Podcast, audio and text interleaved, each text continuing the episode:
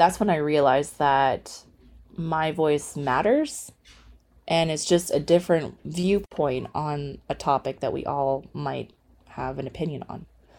And so when I realized more directly, it wasn't just an Alberta perspective or Canadian perspective, it was specifically an Indigenous one. I really got more comfortable in that, exploring that identity because I knew it was something in mine that I could craft and push forward. That was Tiffany Shaw Collinge, an artist, curator, and architect based in Alberta, Canada. Tiffany says that place and climate contributes to her work in a way that can't be understated. It's as integral to her craft as much as it is to her identity. Her lineage is Metis, a fact that became more and more part of her professional life after she realized how little Indigenous voices and identity are covered. Today, she continues to explore her Metis lineage through her family and then expressing it through her craft. So here's the first part of my conversation with Tiffany Shaw Collinge. Welcome to Chattermarks, a podcast of the Anchorage Museum, dedicated to exploring Alaska's identity through the creative and critical thinking of ideas, past, present, and future. My name is Cody Liska, and I'll be your host.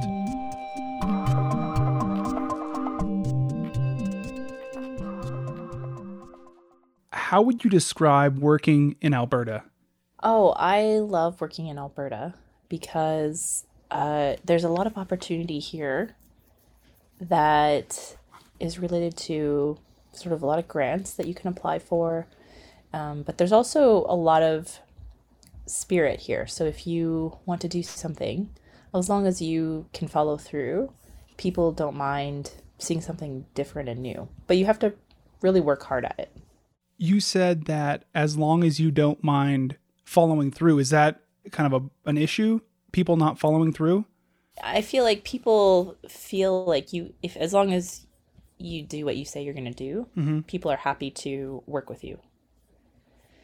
So it's like people are just willing to to be surprised and excited and delighted as long as you follow through. I think they're not going to do it for you because they don't see it the same way you do. So it's not like I'm going to create a project and expect somebody else to to deliver on it. It's like if I'm going to do a project, I should I'll have to kind of do it myself in order to see it differently than the way that people see it here. For sure. And I, I feel like as an artist, that's something that you realize later on in your career. You know, you think that maybe certain projects or certain artistic endeavors can be group efforts. And then uh, maybe you find out that your ambition is a little higher or lower than other people's. And then, you know, if you're one of those like higher end folks, you're like, okay, I need to do this alone. I need to, if I want this to actually be accomplished, I need to do it. No, I think that's I think that's right. Um, I think also we're, you know, in Edmonton where I live, we're one of the most northern cities, um, in Canada, and so there's a lot of communities around here that you kind of can drive to or fly to, but we're still mostly remote. If you think about in terms of other larger cities and how close they are. So in Canada, most cities are kind of remote in a way.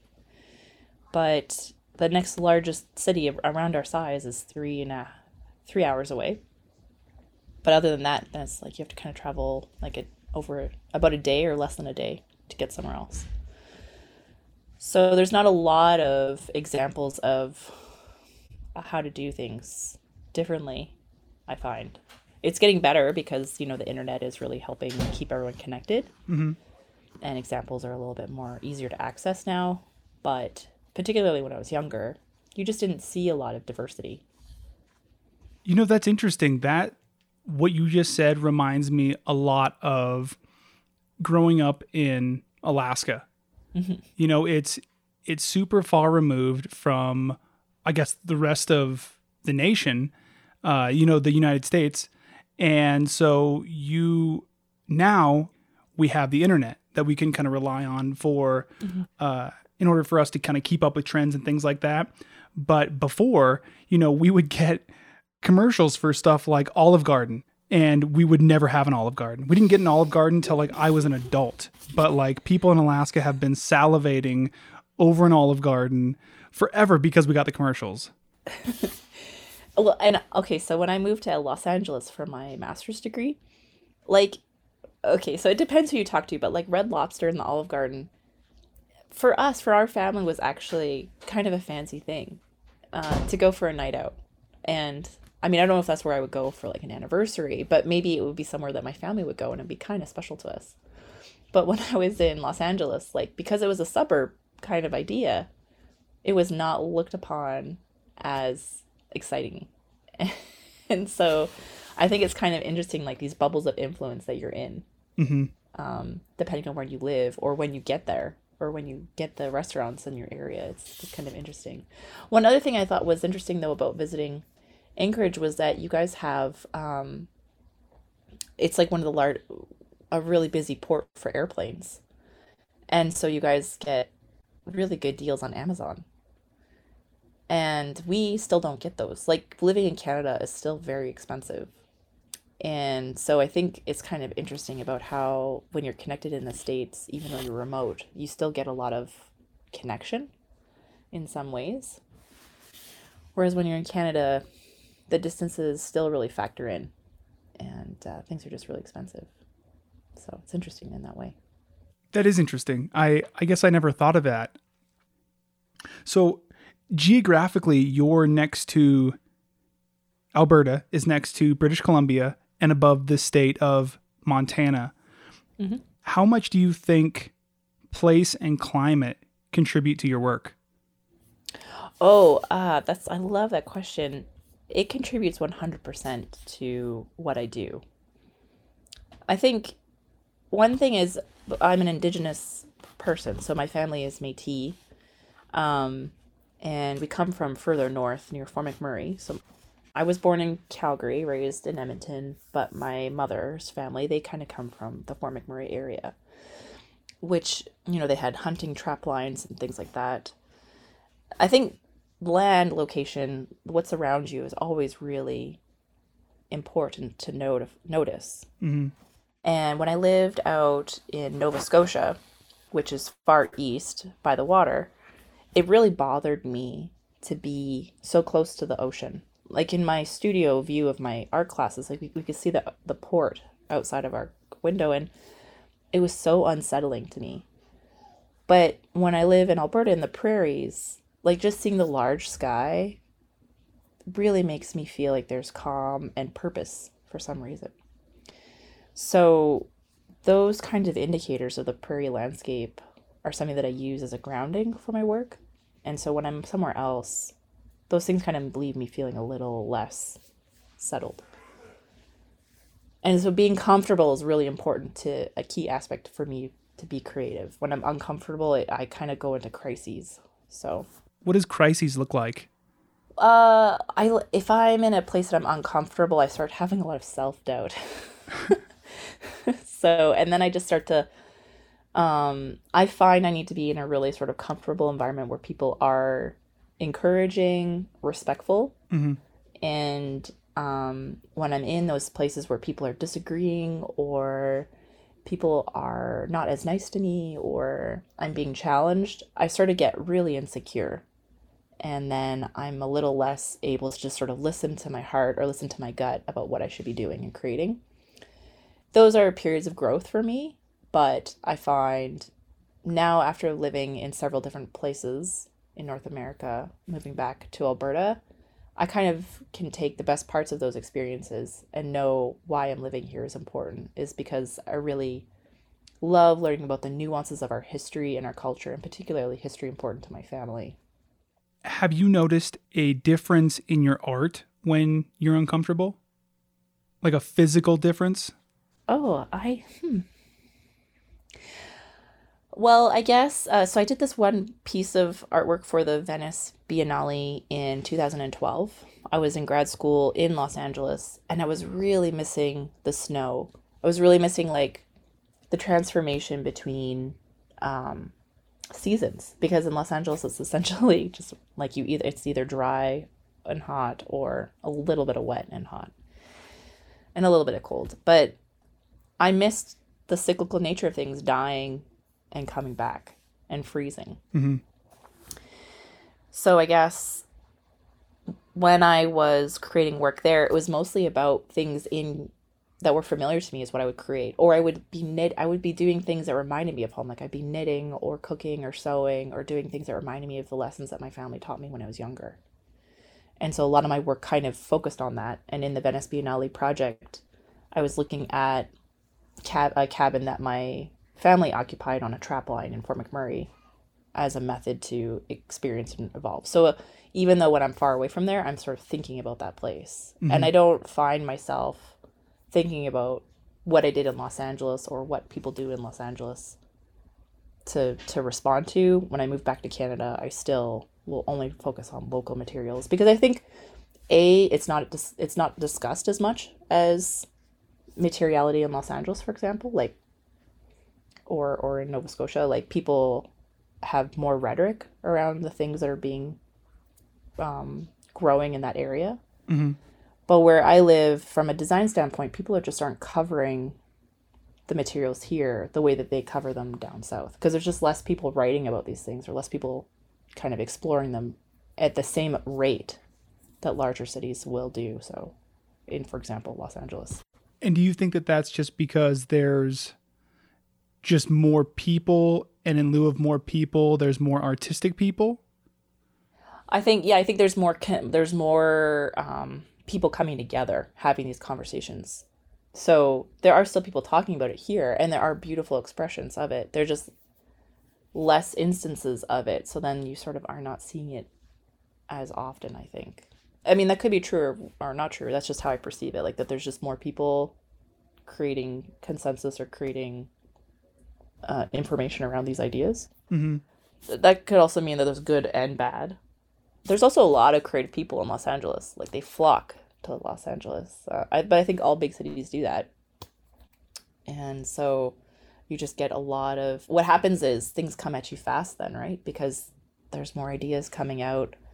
People keep trying to do the next best thing or explore things that haven't been covered. And here that it doesn't exist in the same rate. People are still doing those things but just not in that compressed timeline so it's interesting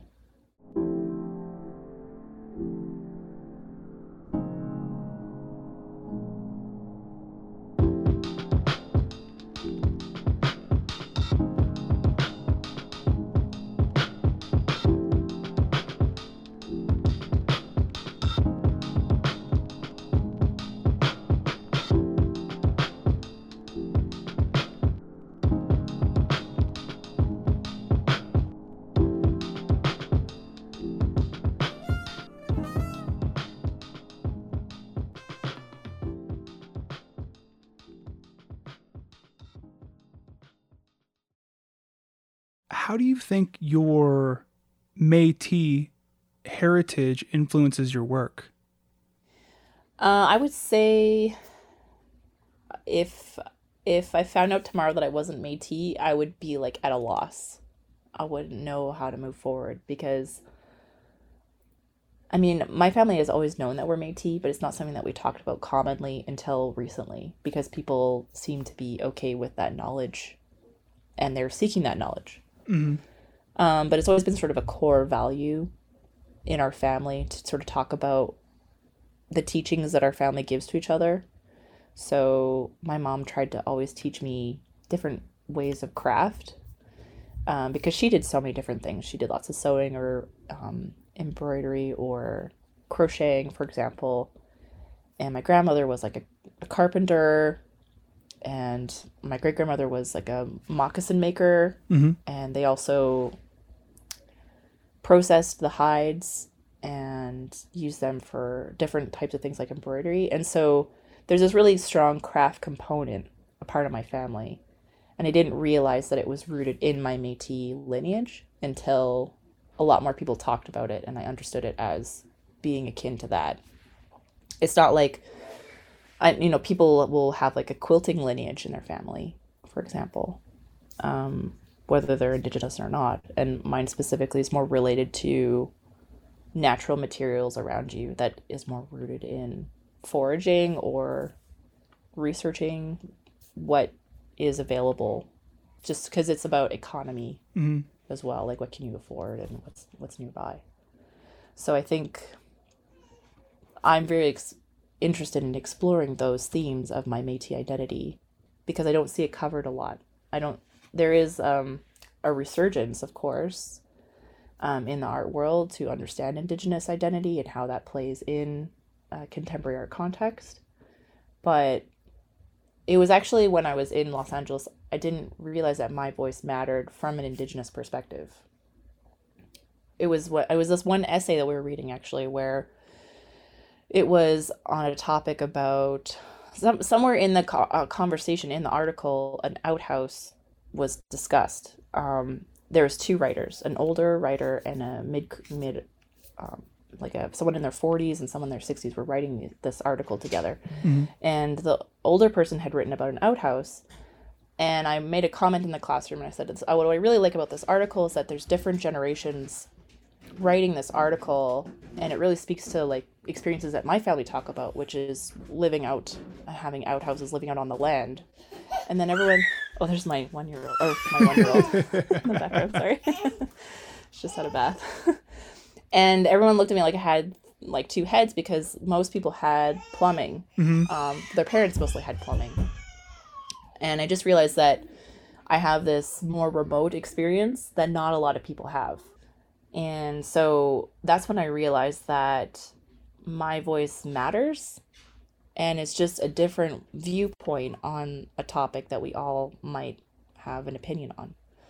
And so when I realized more directly, it wasn't just an Alberta perspective or Canadian perspective, it was specifically an Indigenous one.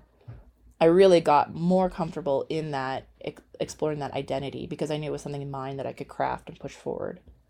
And it felt right. I was never, I never felt um, okay with like copying things from the internet and then exploring that further because I didn't know where it came from.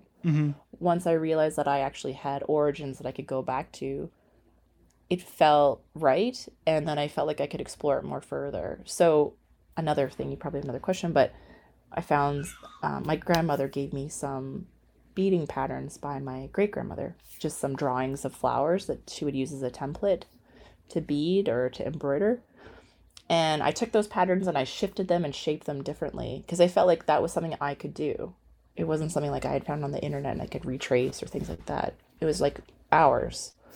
And so I'm really grateful for that process because I think if I hadn't really had that family lineage to mark to, I feel like I would be sort of lost still to this day.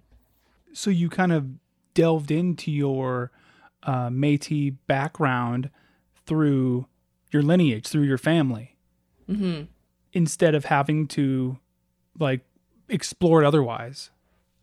Yeah, or ignore it completely because it's always there.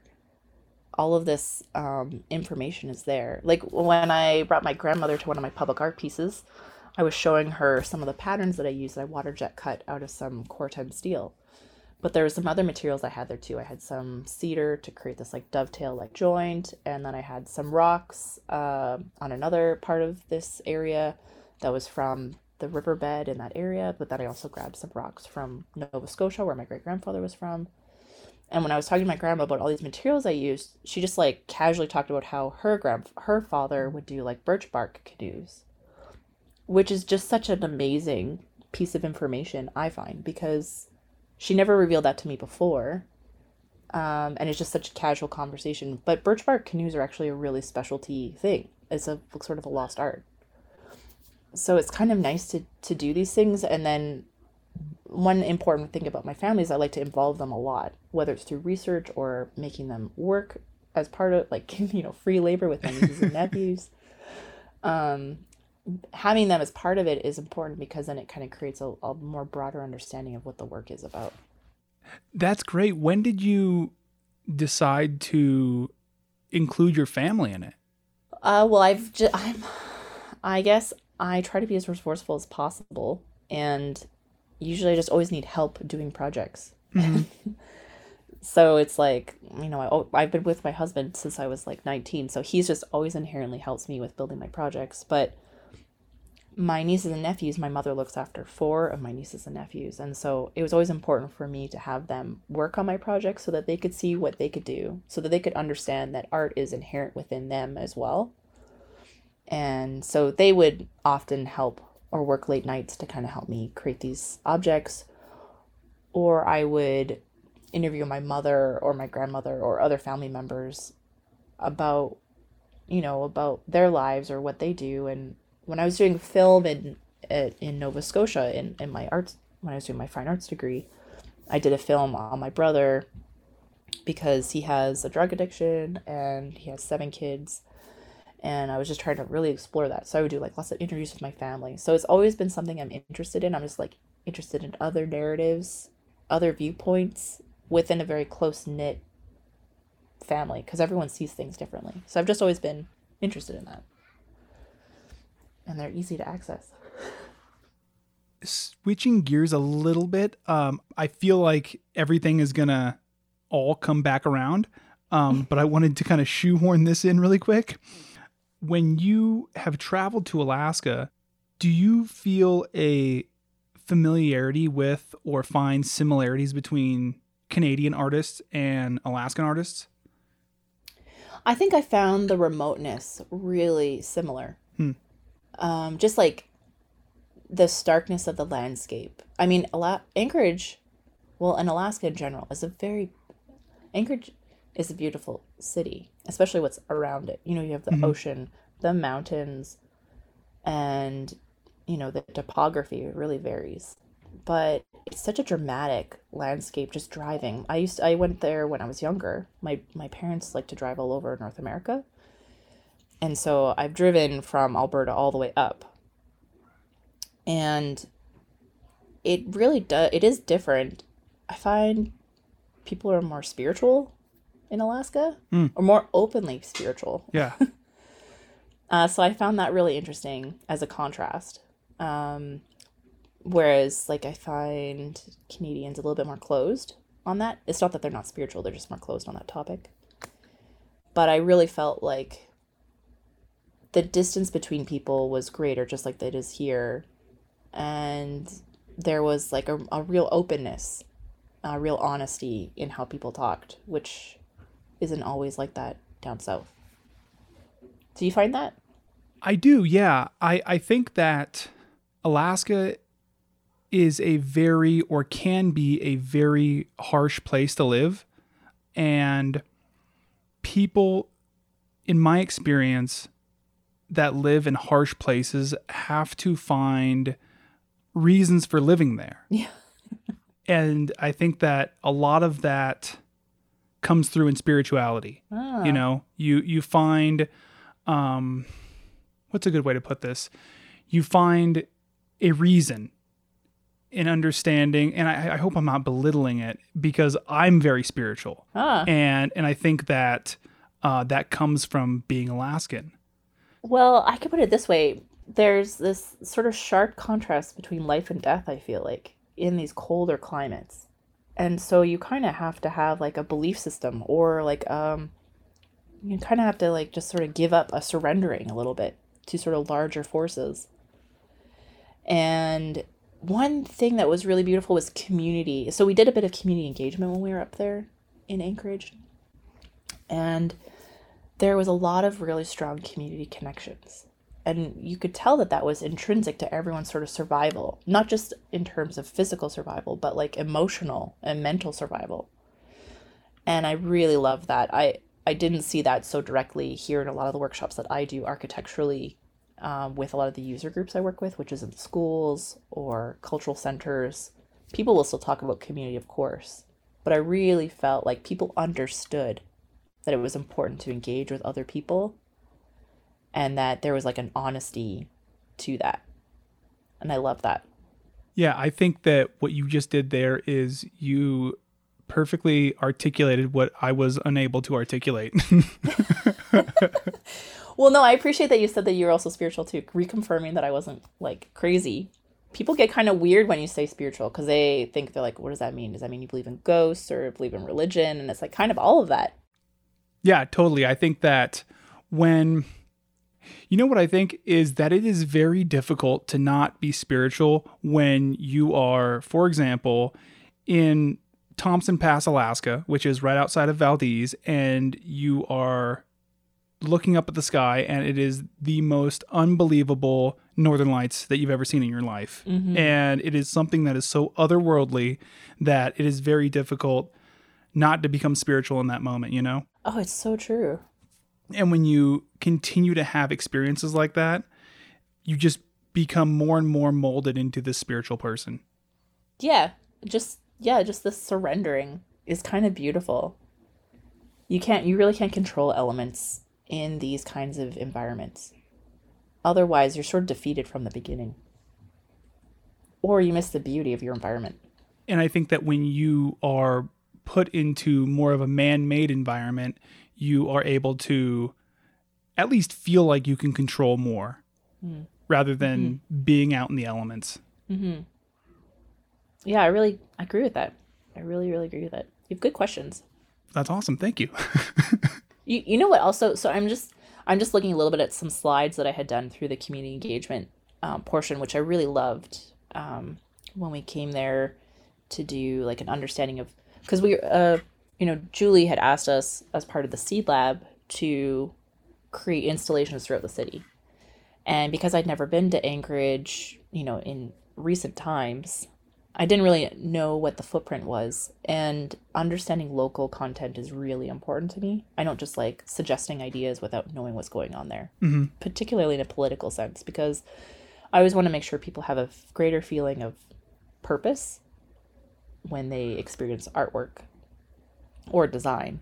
And so I felt like if I don't understand the political climate, then I can't really work there. So I suggested that we come there. I, br- I brought my employer Vivian Manasc, who I work for in the architectural firm, because she does community engagement really well.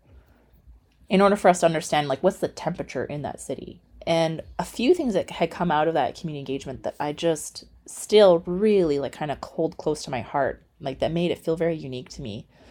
And a few things that they had said in this, you know, we asked things like, what is success for you in this community? Or, you know, what would you like to see in artwork in the city? they said things like magic. They said they wanted to see magic or feel magic. Um, they also wanted to see transformation, which again is another word for magic in my mind. And they also said that they wanted to be future forward or future positive, which is a term I'd not really heard before from a community engagement. And I don't know, I just feel like that uniqueness of those comments, like this is why I like smaller communities or more remote communities because these ideas are gold and so much more like less refined which means to me a better idea than when you go to these larger cities. I wonder if they are also less influenced Yes. by other people. Yes. And also that may be more unique, inherent to the area.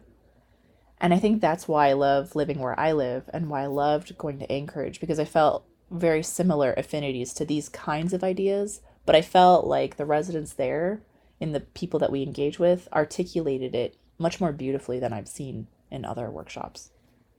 One of my friends refers to that type of kind of thinking is um, is a patient thinker, and I always am brought back to that where instead of just being um, just reacting to a situation or in this this case maybe your environment uh, that eventually turns into a piece of art you are sitting there with your thoughts and you're kind of gathering yourself and you're being a, a patient thinker Mm-hmm. rather than like mm-hmm.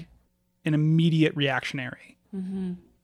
But that's again, I think spirituality, like contemplation, waiting for things to come to you, or waiting for you to explore things. I think that's, I, for me, that feels like that's just another sort of, thr I don't know. It's fascinating.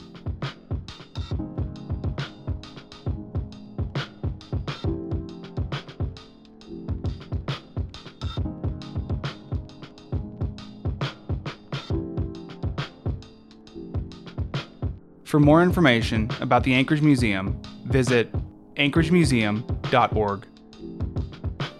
This podcast was written, hosted, and produced by me, Cody Liska, for the Anchorage Museum, with additional help from Julie Decker. Music was produced by Keezy Baby.